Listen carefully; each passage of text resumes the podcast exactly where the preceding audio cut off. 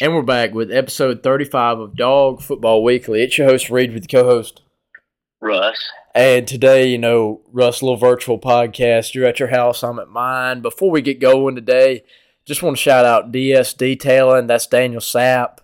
You know, if you're looking to get a detail done on your car, truck, SUV, whatever, you know, he's the man in the 478. He's the guy to get it done about as trustworthy as he can get as you can get with a guy. And just big shout out to him. Thanks for him for being our sponsor for today's episode. Russ, let's jump right into it. You know, been a couple weeks since we've done a podcast. You know, we've been busy. You know, tell me up to this point, we're six games in. Tell me your immediate reactions to the first six weeks. Well, you know, we started off, you know, obviously slow. Um, la- going going the last game against Kentucky, um, I thought we played a really solid football game. I thought Carson Beck looked more professional in the pocket. I thought we ran the ball, the ball well. Defense played well. Um, I mean, okay, I guess. Not Georgia standard defense, but you know, we're I think we're starting to piece things together as the season progresses. And uh, you know, Kentucky was a was a pretty good opponent. I mean, not an easy game by any means, but Georgia went in there and took care of business at home. And uh, this week we've got kind of a, you know, a, a cupcake, if you will, with Vandy. Mm-hmm. Um, so we're looking to uh, we're we're just looking to get better every week.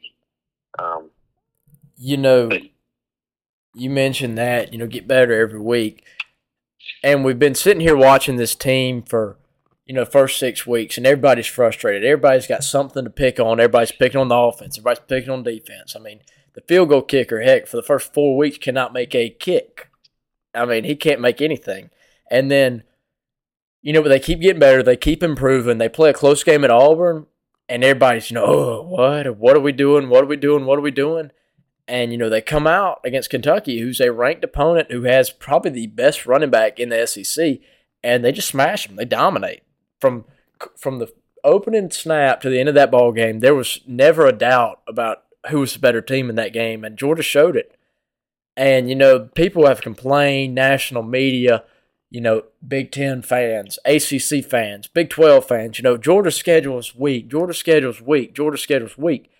And, you know, I'll agree with them. You know, the first six weeks of the season, you know, been kind of a lull, you know, UAB, UT Martin, Ball State, those kind of games. But, Russ, these kind of, you know, weaker opponents to start the year have really set up this team very well. And I think it's helped them so much in helping them – get familiarized with each other, with Mike Bobo's offense, and really gear up and get ready for this second half of the season. Because regardless of whether you think the schedule's weak or not, they still got to play Florida, they got to play Missouri, they got to play Tennessee, they got to play Ole Miss. And by the way, Georgia Tech is not going to be a walk in the park this. I mean, it'll. I think they'll blow them out, but Georgia Tech is a sleeper team this year that you're going to have to show up and play with. And uh, a, a lot of our improvements, I feel like one of our main things is uh, we're getting Brock Bowers the ball right now, and that's the way we're going to win games. I, I mean, give give Brock Bowers his targets, and you know, throw it to whoever whenever he's not open. You know what I'm saying? I mean, that's the guy, and he's going to be a first round draft pick. And if I mean, we have to use our um, weapons to our advantage. Yep. And run our offense through him. You know, he's. It kind of felt felt like at the beginning of the year, you know, like where's Brock? Where's Brock? Why is he not getting the ball? You know, he didn't have some great games to start the year. I mean, he's still playing great football, and I think he's the best. If you look at all around football player, I'm not talking about quarterback or best prospect, but all around football player, he's the best player in America. And I agree. You know, and they come out against Auburn and they struggle and they turn the football over and you have a fumble, you have a bad inter- you have an interception, you know, and Auburn's, you know, staying in the game because they could run the ball well. And our defense had a really off game. and Brock Bowers wins you a football game. Without Brock Bowers, I don't think Georgia can win at Auburn on the Plains. I don't think they win then. I think they're a five and one team if Oscar Delp's your starting tight end. And that's not a knock on Oscar Delp because he's going to be a great football player once he starts to get the main target share. But Brock Bowers to this team means so much. I mean, he it's hard to put into words what he means to this offense. What do you What do you think his odds are in the the Heisman race? I mean, he's. I mean, you said it. He's the best uh, college football player in the nation, in your opinion. I mean, what are his odds to win a Heisman as a tight end? I've been looking all day long, and you know, yesterday, really this whole week, I've been looking Heisman odds, Heisman odds, you know, betting sites, and not that I'm gambling any money. I'm under 18, but I really just want to see, you know, what are the odds looking like, who's favored, and as far as tight ends go, he's having one of the greatest tight end seasons of all time.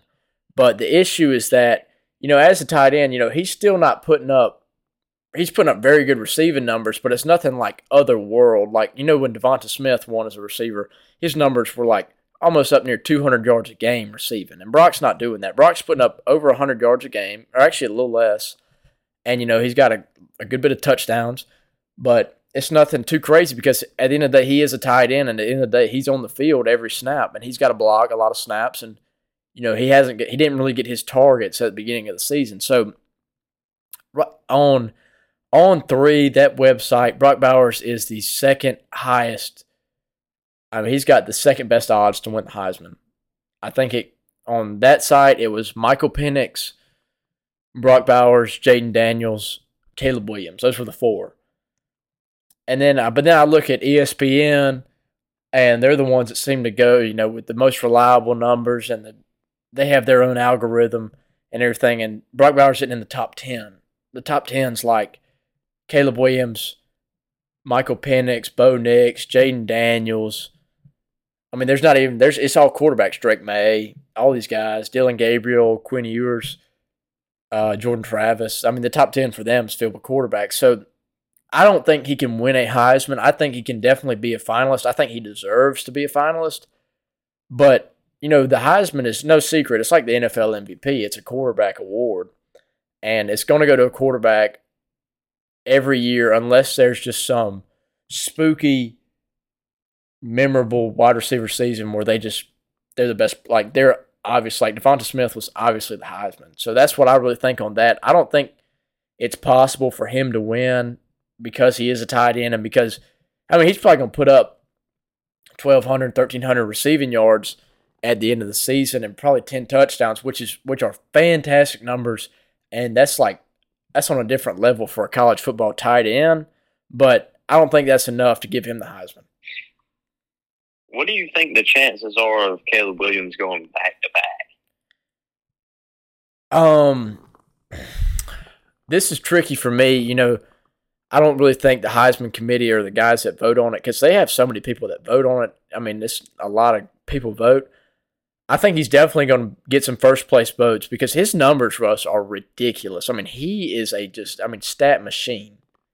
And he's really like that team, you know, they're highly ranked and they're undefeated, but they're not very good outside of him. They have some offensive skill power, and they obviously have, you know, former Georgia Bulldog, Bulldog Bear Alexander on that defensive line but they're not great. The defense sucks. I mean, it's prob- probably the worst Power Five defense I've really watched, besides maybe Colorado. But you know, watching them play, you know, he is that whole team, and if they can somehow scrap out, you know, scrap away and win a Pac-12 championship, which that league is ridiculously loaded this year from top to bottom, and they can maybe win ten games or eleven games and sneak away with a Pac-12 title I think he deserves a Heisman because he is that, you know, he is that good of a football player, and he, I mean, he's playing at that high of a level. My personal favorite right now, and the guy that I think is going to win it, hopefully, and should win it, is Michael Penix Jr., the Washington quarterback. And if you haven't got a chance to watch him play, hopefully you'll see him Saturday against Oregon because that's going to be maybe the game of the year. But he's been playing at a different level. I mean, he's on par with Caleb Williams as far as you know throwing the ball, his accuracy. He's got probably the best deep ball in college football, which is, you know, very. I mean, you're watching him throw a football is very pretty. You know, he's not as flashy as Caleb. He doesn't move as well as Caleb, but you know, they're maybe the most complete team in the Pac-12, along with Oregon. And them playing this weekend, you know, he can very well have his Heisman moment. And if they go on to win the Pac-12 and make a playoff, he should be the Heisman. I, I agree with you there. Um, I don't have too much more on Georgia. I do um, want to talk a little bit about the Braves, unless you've got something else you want to add. I I got um, some stuff we can discuss towards the end, but go on the Braves because I mean, did you watch the game tonight, Russ? I watched a little bit of it while I was eating dinner. Um, just we're film we're uh, making this after they just lost ten to two to the Phillies. They're down two one in the series. Um, just kind of a heartbreaking thing right now. I mean, you've got this great team. These, I mean, you've got superstars all over the field. Can't hit. And yeah, I mean, we we started off the season so hot, and everybody had high expectations, and we, me and you talked about it on the podcast. We are like, are they peaking at the wrong time? Are they, you know, are they hitting right now and not going to be able to hit later? Me and you were both. I mean, we were right. Spot I mean, on. I, it's just crazy to me how you can have so much so much talent and not be able to win games. You know, I you know I'm. It's not the biggest letdown in Atlanta sports history. I think that's obviously the twenty-eight to three Super Bowl loss to the Patriots, but it's number two, and it's clearly going to be number two if they can't even close out the NLDS against a team that they play four times. I mean, four series a year, and you're telling me you can beat them all year long and you can, you know, bully everybody in your division. You can be the best team in baseball, undisputed. Everybody says it. The Braves are the best team. Braves have the best lineup. Braves, from top to bottom, have the best. You know, they can hit the ball. They can hit the ball well. And then you come into a series with Philadelphia, and they shut you out for the first like, I want to say it was 14 innings. I mean, they, I mean, they they shut you out for a whole game and a half. And you know, you can't do that in the playoffs. You got to get somebody's got to get hot. And Philadelphia if you've watched if you watched the game tonight, they got hot. Bryce Harper is hot. Bryce Harper had two home runs tonight, and he's got three in the series, I think. And you know, me and you both said it. We said, you know, it's great that they they won 104 games or however many they won, and that's great. But that doesn't mean anything. What means something is who's holding that trophy at the end. And you can look back two years ago to when they did win a World Series, which was fantastic. They won, I think, 87 games that year and you know they had to play in a wild card game. You know they barely won their division, and the, their division was arguably the worst in baseball. I mean, it was there was nobody in that division who wanted to claim that title, and the Braves, you know, they started the year just just slow and lethargic and just rough, and the game they played rough, and then towards the end they picked it up, picked it up, and then they roll in a wild card, win a wild card, win NLDS you know, smoke the Dodgers in your um, NLCS and then go in the World Series against a Houston team that was loaded and, you know, kill them in six games. I mean, just dominate. And it's, I mean, I guess this is the reason that you play the games is because you really never know who's going to win. But if you asked me last week before the Braves played the Phillies, I would have been a little nervous that this game, that this series would extend. But even today, I was sure that the Braves were going to win tonight. Coming off maybe the greatest defensive play to end a postseason game ever, or the greatest double play, rather. I was like, oh, they're going to be coming in hot. They're coming in juiced up, you know, coming in, you know, ready to win a ball game. And Philadelphia comes out and just punches you in the mouth. Mm-hmm. And I'll be honest, Russ, they play Friday night. I don't think they're going to escape Philadelphia. I think they're going to lose Friday night. You know that? I, I wouldn't. I wouldn't. Uh, count that out of the picture for sure. And I said, I figured the game, the series would go to five games, the full five, because Philadelphia is a you know great sports town, really loud fans, you know, really tough place to win at, and it's a ballpark that's really easy to get the ball out at. So you know, it's probably gonna be high scoring games when you go up there. But I figured they'd win tonight and then you know Friday night, you know maybe kind of lull it to sleep and lose one close or something, and then you know bring it back home and win it in Atlanta on Sunday. But you know I don't see him doing that. I see him losing Friday night. Yeah, well, we'll find out. I guess. Um, I got one more question for you, Russ, and I this I posted this on Twitter. I got a Twitter poll up right now. Um, okay. so you know Georgia, they got six games left in the regular season. Who, what is going to be the biggest challenge for them to close out the season? What team? Biggest challenge. We've got who we got? Ole Miss, Tennessee, Tennessee Missouri, Missouri, Florida. I'm I'm gonna go. I'm gonna go Missouri. Oh, toughest challenge. Oh, I like I like it. Can you tell me why? I don't know that I can tell you why, but I I mean, Missouri just seems kind of scary. They're a pretty good football team, Russ, and you know they gave they gave us a scare. They gave us a scare last year. And, you know Georgia had to claw their way back into that one, and this year this team's legit. Yeah, um, I like that pick a lot. I'll tell you mine. I think it's a team that's kind of everybody's just kind of forgetting about, forgetting about. You know, put them on the back burner. You know, I'm worried about Tennessee going into you know Knoxville, Neyland Stadium, and winning that football game. And I think that you know Kirby's going to have the guys ready to go against Missouri because everybody remembers last year Florida. You know, it's always kind of a scrappy, kind of just ugly football game, but they'll pull that out hopefully. They should.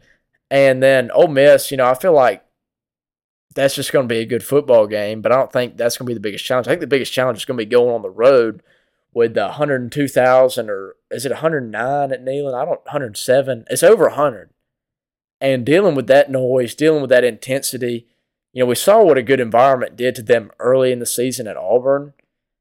And who knows? I mean, this I mean, they're going to be a different team by then and they're going to have grown and gotten miles better than they were against Auburn. But still, that environment's going to affect things, and that environment's going to make it difficult to get stuff done. And Tennessee is not a pushover. Well, and you wonder how how Carson Beck is going to perform in an atmosphere that big, you know. And that's a, you know, it's a historic rivalry, a big moment. All eyes are going to be on that game, especially if Tennessee can pull off the unthinkable and beat Bama which I think is possible because Bama's very beatable. But, you know, that's the one that worries me. But at the same time, they can lose a conference game and then go into Atlanta and win the SEC championship, and everybody can forget about it, and then they can, you know, go win a playoff. So I'm not going to say they have a game to lose because I don't want them to lose. They've won 26 straight, I believe. And, you know, I, I wish that would keep going. But, you know, I think there's a lot more hiccups on this schedule towards the end than people realize, and this isn't just a smooth sailing. You know, let's you know turn on the cruise control and let's just ride this one out. You know, it's going to be for them to win back to back to back. People, you know, doubted them all year long and said they can't do it, can't do it, can't do it, and now you know you have one really solid game against Kentucky, and everybody's like, oh, you know, we're going back to back to back we're winning a third one in a row. You know, there's nobody that can stop us. Nobody can beat us. Nobody can beat us. It's not that easy, and it's not going to be easy. And this is going to be Kirby's biggest challenge yet to win three in a row. And if he can pull it off, that'd be, I mean, it'd be, I'm not going to say a miracle, but it'd be a crazy, just never seen before feat, especially in this modern era. And, you know, I'm just looking for, I'm looking forward to it. I'm looking forward to the football that's coming up it's to be interesting for sure. Well, that's to be it for today's episode of Dog Football Weekly. We hope you enjoy.